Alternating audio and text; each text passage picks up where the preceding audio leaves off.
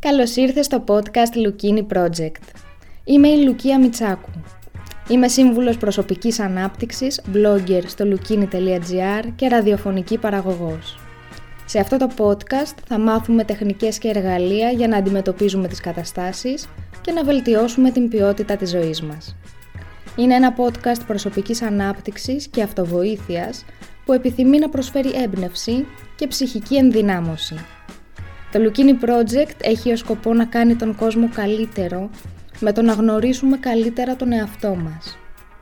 Μπορείς να ακολουθήσεις το Lukini Project σε Spotify, Apple Podcasts, Google Podcasts και σε όποια άλλη πλατφόρμα το ακούς. Ας κάνουμε τον κόσμο καλύτερο και ας μην ξεχνάμε πως πάντα υπάρχει λόγος για να χαμογελάμε.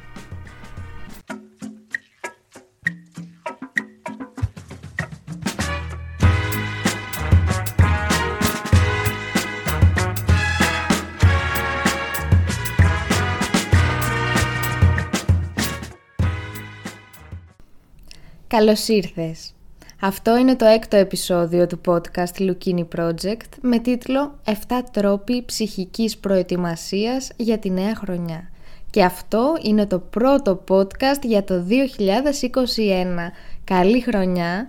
Σου εύχομαι μέσα από την καρδιά μου υγεία και σωματική και ψυχική και όλα τα καλά του κόσμου. Σου εύχομαι ό,τι εύχεσαι για τον εαυτό σου. Σήμερα θα μιλήσουμε για το πώς μπορούμε να προετοιμαστούμε ψυχολογικά αλλά και πρακτικά για αυτήν τη νέα χρονιά. Ήρθε το 2021. Οι περισσότεροι λέμε ήρθε επιτέλους το 2021.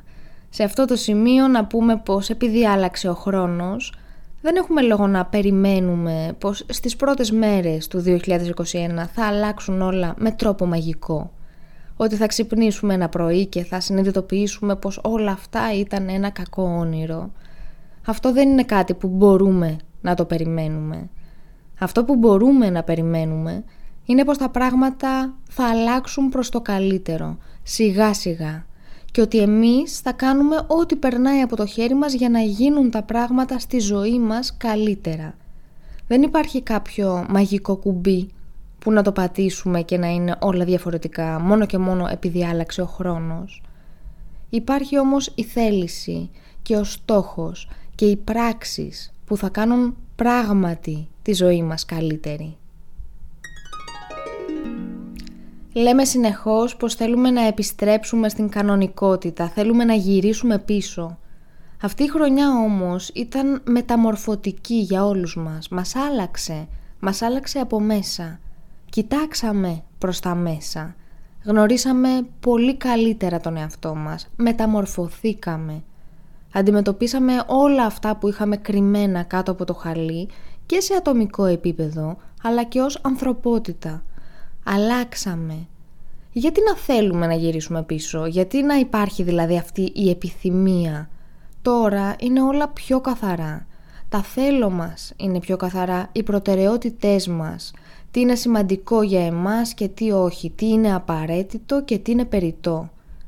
Φυσικά και θέλουμε να μπορούμε να βλέπουμε την οικογένειά μας, τους φίλους μας, να βγαίνουμε από το σπίτι, να αγκαλιαζόμαστε, να ταξιδεύουμε, να σταματήσουμε να σαπουνίζουμε τα πάντα και να έχουμε συνεχώς το νου μας που ακουμπήσαμε, έτσι.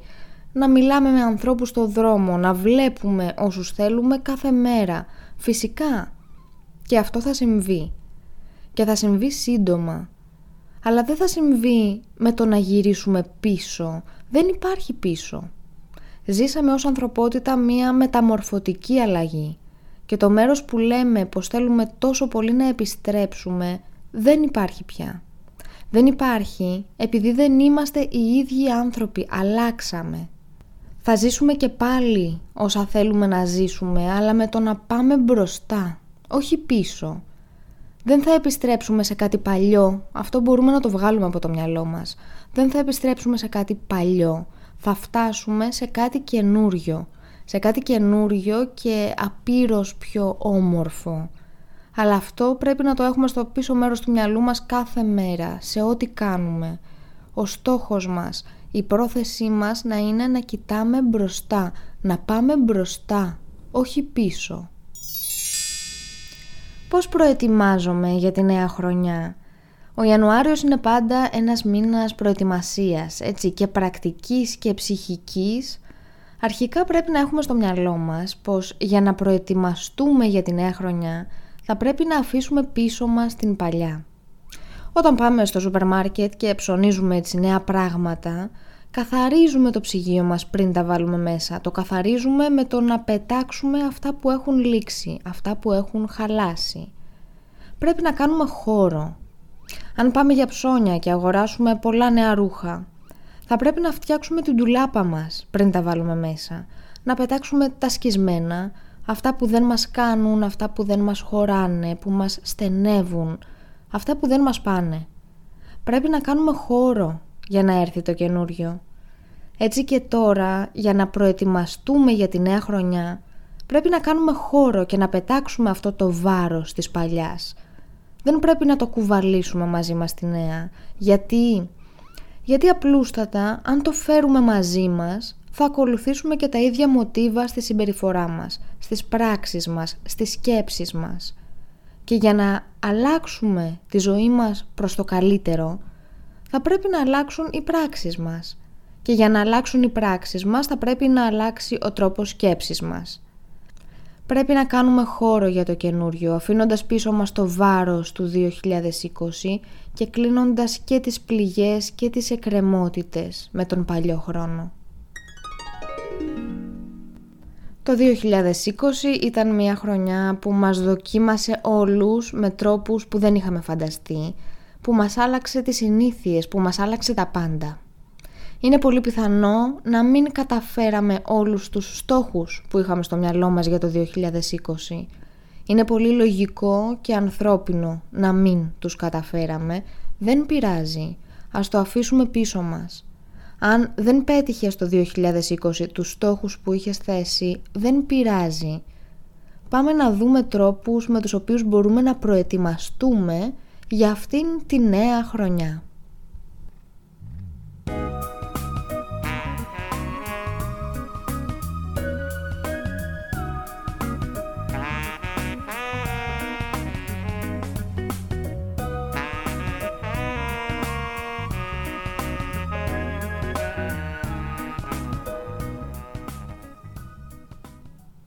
Νούμερο 1. Οι πρώτοι τρεις τρόποι έχουν να κάνουν με ερωτήσεις που θέτω εγώ στον εαυτό μου. Είναι πάρα πολύ χρήσιμο και σημαντικό αυτές τις μέρες, αυτόν τον πρώτο μήνα της νέας χρονιάς, να θέσουμε στον εαυτό μας κάποιες ερωτήσεις. Η πρώτη ερώτηση λοιπόν είναι τι καλό σου συνέβη το 2020. Ξέρω πως έχουμε συνηθίσει να μιλάμε άσχημα για τη χρονιά που πέρασε. Ήταν η πιο περίεργη χρονιά της μέχρι τώρα ζωής μας, έτσι χάσαμε όλοι πολλά, άλλοι περισσότερο και άλλοι λιγότερο. Άλλαξαν όλα μας τα δεδομένα, άλλαξαν οι συνήθειές μας, άλλαξαν τα πάντα. Ξέρουμε πολύ καλά τι μας στέρισε το 2020, ας επικεντρωθούμε όμως τώρα στο τι μας χάρισε. Ρώτησε λοιπόν τον εαυτό σου, τι καλό σου συνέβη το 2020, τι είναι αυτό που σου συνέβη και σου έδωσε χαρά; Και ικανοποίηση. Κάθισε και σκέψου και γράψε σε μία λίστα όλα τα ωραία πράγματα που σου συνέβησαν και τα οποία δεν τα πολύ σκέφτεσαι γιατί επικεντρώνεσαι στα αρνητικά που ζούμε και που ακούμε όλοι μας. Τι καλό σου συνέβη την χρονιά που πέρασε.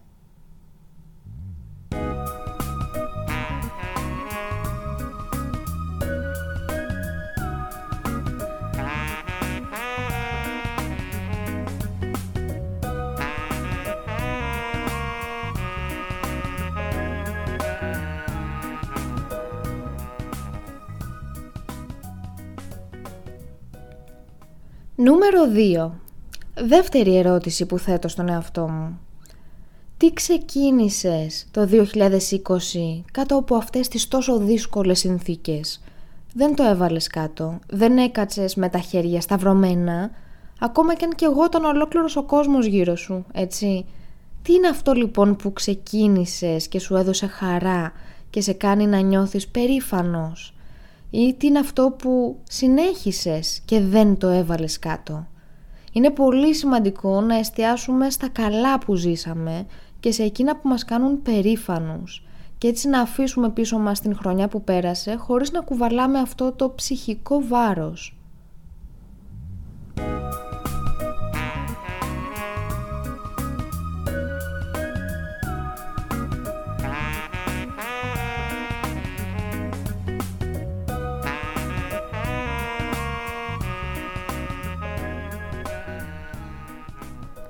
Νούμερο 3. Τρίτη ερώτηση. Τρίτη ερώτηση που θέτω στον εαυτό μου. Τι σε δίδαξε το 2020. Είμαι σίγουρη πως έμαθες πολλά. Είμαι σίγουρη πως σε δίδαξε πολλά πράγματα. Τι σου έμαθα η χρονιά που πέρασε; Έγραψα ένα άρθρο στο lukini.gr με τίτλο «Τι μου έμαθε το 2020 αποχαιρετώντας τη χρονιά που πέρασε» και το έγραψα λίγες ώρες πριν αλλάξει ο χρόνος. Κάθισα και σκέφτηκα και σκέφτηκα όλα αυτά που έμαθα.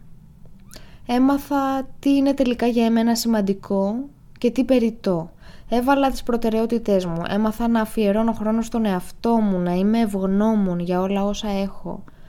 Έμαθα να μην αναβάλω για αργότερα.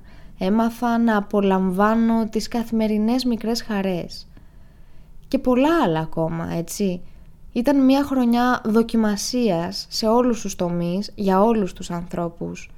Για να αφήσω πίσω μου την παλιά χρονιά και να κάνω χώρο για την καινούρια, θα πρέπει να σκεφτώ και να δω όλα αυτά που έμαθα. Εάν πήρα μαθήματα που με έκαναν πιο όριμο άνθρωπο, εάν έμαθα πράγματα που μπορώ να τα αξιοποιήσω για το αύριο, τότε είμαι κερδισμένος.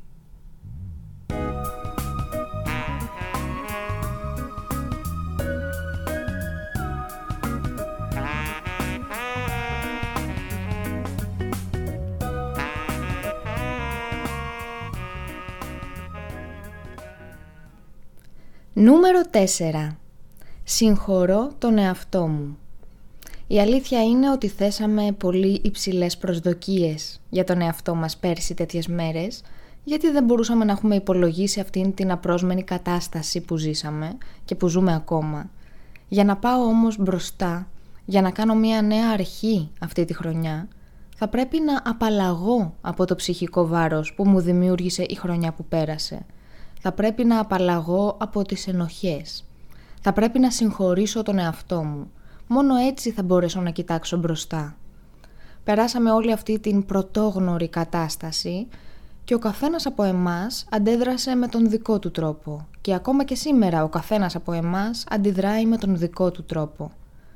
Και μπορεί τώρα που τελειώνει η χρονιά και κάνουμε τους απολογισμούς μας, να βλέπουμε τους άλλους και να λέμε Κοίτα τι καλά που τα κατάφεραν όλοι εκτός από μένα. Όλοι πέτυχαν τους στόχους τους εκτός από εμένα.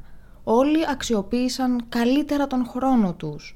Αυτός έκανε αυτό, έχασε πολλά κιλά, ο άλλος άρχισε να γυμνάζεται, ο άλλος βρήκε μια καλύτερη δουλειά, οτιδήποτε. Αυτό είναι λάθος. Αφενός είναι λάθος να συγκρίνουμε, γενικότερα είναι λάθος να συγκρίνουμε. Και αφετέρου είναι λάθος να αυτομαστιγωνόμαστε. Ό,τι έγινε έγινε. Ήρθε ο νέος χρόνος και ήρθε και η στιγμή να συγχωρήσουμε τον εαυτό μας και να τα αφήσουμε όλα πίσω μας, στα αλήθεια όμως. Να τα αφήσουμε όλα πίσω μας. Τι μπορώ να κάνω πρακτικά για αυτό; Κάθομαι και σκέφτομαι τι έχω να μου συγχωρήσω και κάθομαι και γράφω δύο λίστες. Η πρώτη λίστα θα έχει τον τίτλο «Συγχωρώ τον εαυτό μου για όσα δεν έκανα». Τι είναι λοιπόν αυτό που είχες πει πως θα έκανες, αλλά τελικά δεν το έκανες τη χρονιά που πέρασε; Γράψτα όλα σε μια λίστα και πραγματικά νιώσε να συγχωρείς τον εαυτό σου. Πες συγχωρώ τον εαυτό μου που δεν ξεκίνησα αυτό το νέο εγχείρημα. Συγχωρώ τον εαυτό μου που δεν έκανα την δική μου επιχείρηση. Συγχωρώ τον εαυτό μου που δεν ξεκίνησα να γράφω αυτό το βιβλίο. Οτιδήποτε. Η δεύτερη λίστα θα έχει τίτλο «Συγχωρώ τον εαυτό μου για όσα έκανα, αλλά εύχομαι να μην είχα κάνει». Γιατί σίγουρα θα έκανες λάθος υπολογισμούς σε κάτι, μπορεί να έδρασες εμβρασμό χωρίς να το πολυσκεφτείς, μπορεί να μετανιώνεις για κάτι που έκανες. Γράψε λοιπόν σε αυτήν τη δεύτερη λίστα όσα έκανες και θα ήθελες να μην έχεις κάνει. Αλλά πραγματικά συγχώρησε τον εαυτό σου. Δεν πειράζει. Ήταν μια δύσκολη χρονιά. Ήταν μια πραγματικά πάρα πολύ δύσκολη χρονιά για όλους. Και εσύ έκανες ό,τι καλύτερο μπορούσες και θέλω να το πιστέψεις αυτό. Έκανες ό,τι καλύτερο μπορούσες και να το επαναλαμβάνεις στον εαυτό σου, να λες έκανα ό,τι καλύτερο μπορούσα. Ό,τι θέλεις να αλλάξεις, μπορείς να το αλλάξεις φέτος, μπορείς να το αλλάξεις σήμερα. Ας μην το δούμε όμως μόνο επιφανειακά ως αποτέλεσμα, ας ψάξουμε και λίγο πιο βαθιά. Ας σκεφτούμε καλά και να πούμε ότι αυτό που είχα πει πως θα κάνω, αλλά δεν το έκανα. Γιατί δεν το έκανα, τι είναι αυτό που με μπλόκαρε, Βρίσκω λοιπόν τι με μπλόκαρε και δουλεύω πάνω σε αυτό. Είναι πάρα πολύ σημαντικό για να κοιτάξουμε μπροστά, για να ξεκινήσουμε στα αλήθεια αυτήν τη νέα χρονιά, να συγχωρήσουμε τον εαυτό μας για όλα αυτά που κάναμε ή που δεν κάναμε για τη χρονιά που πέρασε. Συγχωρώ τον εαυτό μου και θυμάμαι ότι μπορώ ό,τι θέλω να αλλάξω, να το αλλάξω τώρα, να το αλλάξω σήμερα, να το αλλάξω αυτή τη χρονιά. Όλα όσα δεν έκανα, δεν τα έκανα για κάποιον συγκεκριμένο λόγο. Τον βρίσκω αυτόν τον λόγο γιατί είναι πάρα πολύ σημαντικό να ξέρω τι είναι αυτό που με σταμάτησε, τι είναι αυτό που με μπλόκαρε. Τον γνωρίζω, δουλεύω πάνω σε αυτό και ό,τι θέλω να κάνω το κάνω τώρα. Η περασμένη χρονιά είναι περασμένη, έφυγε, πέρασε, δεν πειράζει, την αφήνω πίσω και συγχωρώ τον εαυτό μου.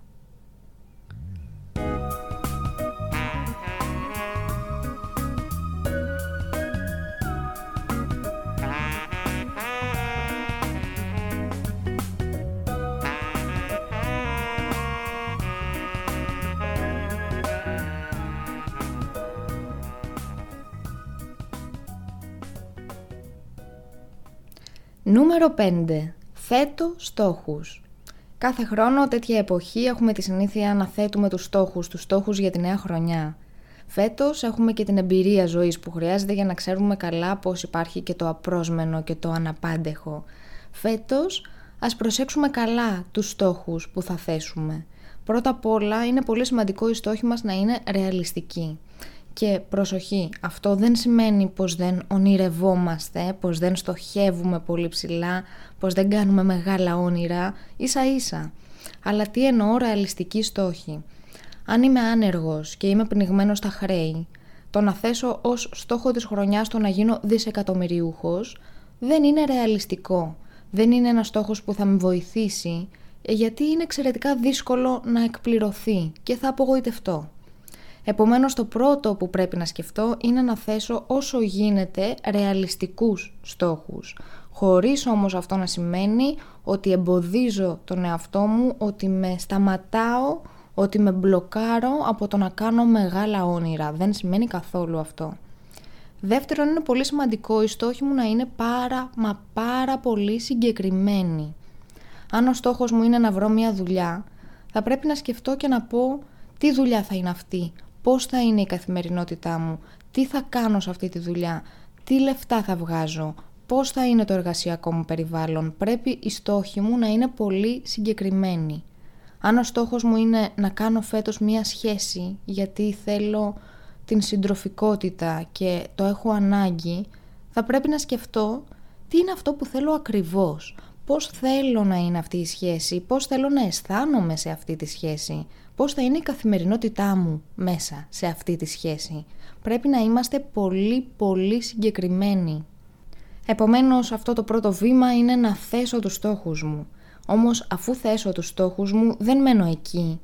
Οι στόχοι δεν εκπληρώνονται μαγικά σαν να ζητάμε ευχή από ένα τζίνι. Οι στόχοι εκπληρώνονται με πρόθεση και με πράξεις. Εστιάζω στον στόχο μου και λέω ωραία, τι βήματα πρέπει να ακολουθήσω για να πετύχω αυτόν τον στόχο; Και χωρίζω τον στόχο σε μικρά μικρά βηματάκια, ρεαλιστικά μικρά βηματάκια και κάνω κάθε μέρα κάτι. Αυτό είναι πολύ σημαντικό, να κάνω κάθε μέρα κάτι, ένα πράγμα, έστω πολύ μικρό, αλλά τουλάχιστον ένα μικρό πράγμα κάθε μέρα που να με φέρνει πιο κοντά στο στόχο μου. Και βάζω μία προθεσμία για κάθε βήμα και λέω ότι θα έχω κάνει αυτό το βήμα μέχρι τον Φεβρουάριο. Θα έχω κάνει αυτό το βήμα μέχρι τον Απρίλιο, γιατί αυτό μου δίνει δύναμη, με κινητοποιεί να συνεχίζω να ακολουθώ τον στόχο αυτό. Με βοηθάει πολύ να θέτω στον εαυτό μου συγκεκριμένες προθεσμίες.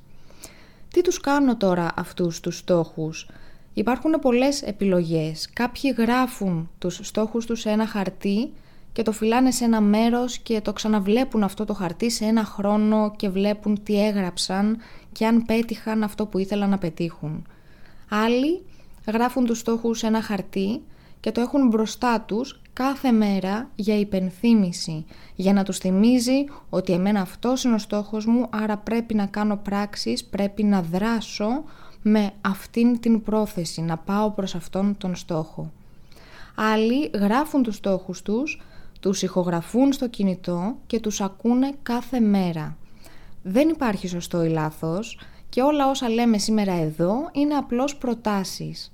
Εσύ θα κάνεις αυτό που ταιριάζει σε εσένα, αυτό που θεωρείς πως θα είναι για εσένα πιο αποτελεσματικό, αυτό που το νιώθεις πιο δικό σου, εν πάση περιπτώσει.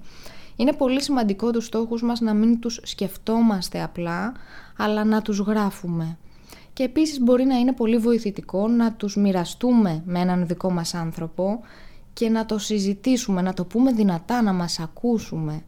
Θέτω λοιπόν στόχους. Δεν αποθαρρύνομαι επειδή η χρονιά η προηγούμενη αναγκαστικά για όλους τους ανθρώπους του κόσμου δεν έγινε ακριβώς όπως την είχαν υπολογίσει.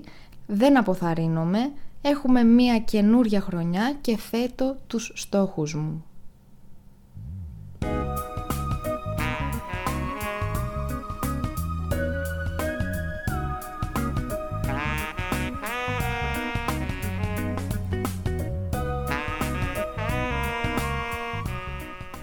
Νούμερο 6. Συνήθειες. Κάθε χρόνο τέτοια εποχή εστιάζουμε στο πώς να αλλάξουμε συνήθειες. Έτσι δεν είναι κάθε χρόνο τέτοια εποχή λέμε πως κάνουμε μία ολοκένουρια αρχή, πως είμαστε ένας νέος άνθρωπος και πως θα αλλάξουμε όλες μας τις συνήθειες. Θα τρέφομαι διαφορετικά, θα γυμνάζομαι διαφορετικά ή θα γυμνάζομαι, έτσι τελεία γιατί πριν δεν γυμναζόμουν. Θα χάσω τόσα κιλά, θα τρέχω κάθε μέρα, θα κοιμάμαι νωρίς, θα ξυπνάω νωρίς. Θα κάνω το ένα, θα κάνω το άλλο, θα αλλάξω όλες μου τις συνήθειες. Έχουμε αυτήν την τάση τον πρώτο μήνα του χρόνου. Λέμε αυτό το New Year, New Me και το εννοούμε κιόλας. Φέτος όμως τα πράγματα είναι κάπως διαφορετικά. Γιατί το 2020 μας άλλαξε από μόνο του όλες μας τις συνήθειες γιατί γίναμε ένας καινούριος άνθρωπος, γιατί αλλάξαμε πολύ. Γιατί έχουμε ήδη γίνει αυτό το New Me πριν καν έρθει το New Year. Υπάρχει λοιπόν η περίπτωση να μην είμαστε σε διάθεση για τεράστιες αλλαγές τώρα. Υπάρχει περίπτωση να μην θέλουμε να αλλάξουμε τα πάντα όλα από την αρχή και είναι λογικό και ανθρώπινο. Εάν είσαι σε διάθεση για μεγάλες αλλαγές, τότε καλώς. Αν όμως δεν είσαι, γιατί λες όχι άλλες αλλαγές, δεν αντέχω άλλο, θέλω κάτι σταθερό επιτέλους, δεν αντέχω δηλαδή που ξυπνάω και δεν ξέρω τι μας ξημερώνει, χρειάζομαι μία σταθερότητα. Εάν το λες αυτό, τότε πάλι καλός. Σε αυτήν την περίπτωση μπορείς να εστιάσεις στις συνήθειες που ανέπτυξες ήδη σε αυτήν την τρελή χρονιά που πέρασε. Μπορείς να εξετάσεις αν σου είναι ωφέλιμες, αν σου κάνουν καλό και αν ναι, τότε να τις εδρεώσεις. Τι κρατάω από τις νέες συνήθειες που ανέπτυξα ήδη; Ξεκίνησα γυμναστική, διαλογισμό, περπάτημα; Ξεκίνησα να διαβάζω ένα βιβλίο το μήνα; Το βάζω πλέον στο πρόγραμμά μου μεθοδικά πια. Μήπως απέκτησα τη συνήθεια να περνάω χρόνο με τον εαυτό μου ανεξαρτήτως συνθήκων; Τότε βάζω στο πρόγραμμα ότι κάθε μέρα, μισή ώρα την ημέρα θα την αφιερώνω στον εαυτό μου. Θα κλείνω κινητά, δεν θα μιλάω σε άνθρωπο, θα κοιτάζω το ταβάνι, θα κοιτάζω προς τα μέσα. Φέτος δεν είναι απαραίτητο να αλλάξουμε τα πάντα, γιατί η χρονιά που πέρασε μας άλλαξε τα πάντα από μόνη της. Μπορούμε να εδραιώσουμε όμως τις καλές συνήθειες που αποκτήσαμε τη χρονιά που πέρασε. Τις συνήθειες που μας κάνουν καλό Και δεν μιλάω μόνο για συνήθειες, αλλά και για δεξιότητες. Για παράδειγμα, έμαθα να είμαι πιο προσαρμοστικός άνθρωπος. Το αναπτύσσω, το εξελίσσω. Είναι κάτι που το κατέκτησα με κόπο, δεν το παρατάω.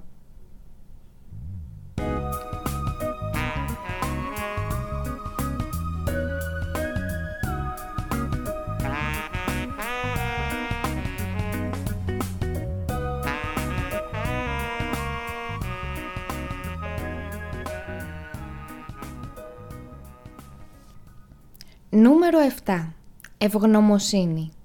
Ναι, το ξέρω πως την αναφέρω συχνά την ευγνωμοσύνη σε αυτό εδώ το podcast, αλλά αυτό συμβαίνει επειδή είναι εξαιρετικά σημαντικό. Ένας τρόπος για να προετοιμαστείς ψυχικά για τη νέα χρονιά και να κλείσεις τις εκκρεμότητες που έχεις με το 2020 είναι η ευγνωμοσύνη. Το 2020 μας έμαθε να είμαστε ευγνώμονες για όλα όσα έχουμε και όλα όσα είμαστε και να συνειδητοποιήσουμε πως έχουμε πολύ περισσότερα από όσα νομίζαμε. Έτσι δεν είναι; Και η ευγνωμοσύνη από μόνη της προκαλεί την ευτυχία. Και αυτό είναι δεδομένο.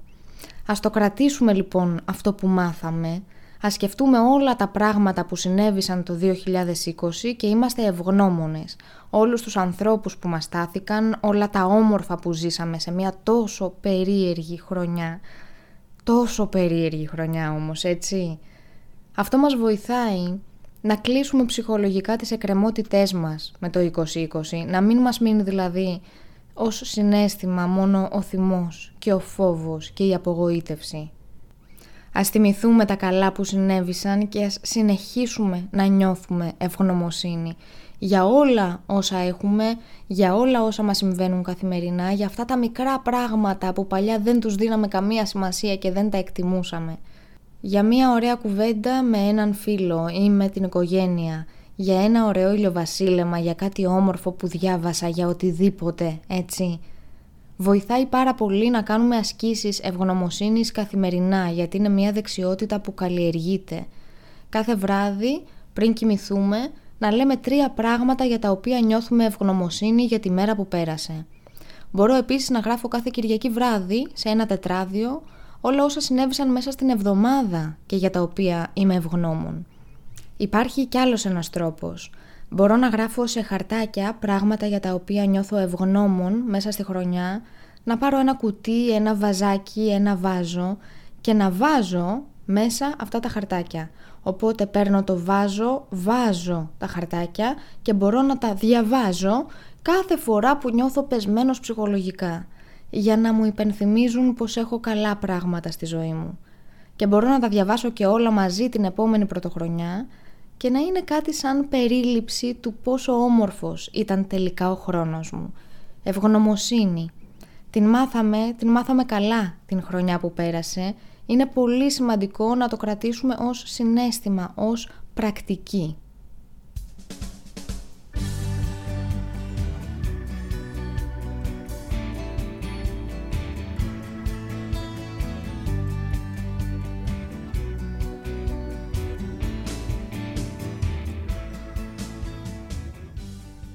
Ένα ιστερόγραφο η νέα χρονιά είναι ένα βιβλίο με 365 λευκές σελίδες. Μπορούμε να γράψουμε εμείς την ιστορία μας, να την γράψουμε όπως ακριβώς την ονειρευόμαστε. Δεν είμαστε οι συνθήκες, είμαστε οι επιθυμίες μας, οι στόχοι μας, οι πράξεις μας. Είναι στο χέρι μας του χρόνου τέτοια μέρα να κοιτάμε πίσω και να μην μετανιώνουμε για τίποτα. Είναι στο χέρι μας του χρόνου τέτοια μέρα να κοιτάμε πίσω και να λέμε ναι, έκανα ό,τι καλύτερο μπορούσα και ναι, ήταν μια καλή χρονιά. Δεν άφησα τις συνθήκες να με καθορίσουν, ήταν μια πραγματικά καλή χρονιά. Είναι στο χέρι μας να γράψουμε την ιστορία μας. Ας γράψουμε μια όμορφη ιστορία. Εύχομαι κάτι από όλα αυτά που συζητήσαμε σε αυτό το podcast να σας βοηθήσει θα χαρώ πάρα πολύ να ακούσω τα σχόλιά σας και τις εντυπώσεις σας και φυσικά τις προτάσεις σας για θέματα που σας απασχολούν και θα θέλατε να συζητήσουμε σε αυτό εδώ το podcast. Πώς θα τα λέμε; Μπορείτε να κάνετε like στην σελίδα Λουκίνη στο facebook και στο lukini.gr θα μπορείτε να βρίσκετε όλα τα podcast και αν γραφτείτε και στο newsletter θα λαμβάνετε email κάθε φορά που δημοσιεύετε ένα νέο podcast ή ένα νέο άρθρο.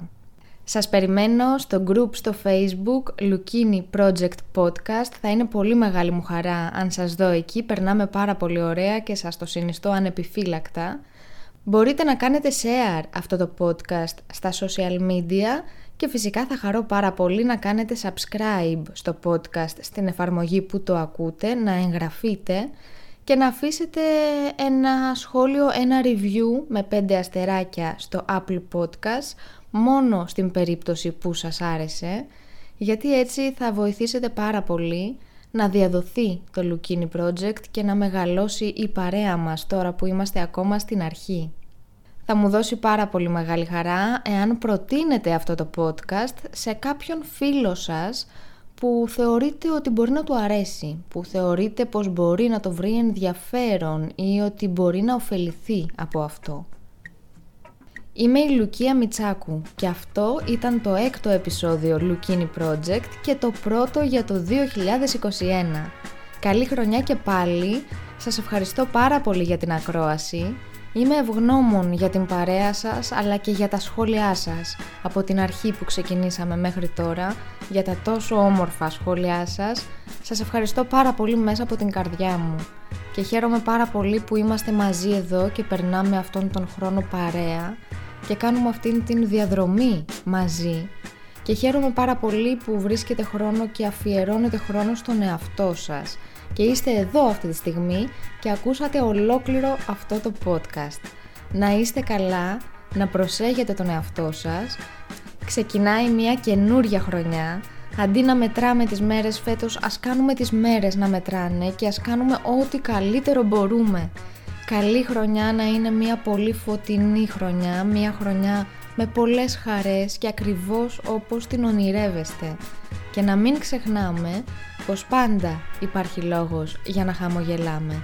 Από εμένα, φιλί, μεγάλο.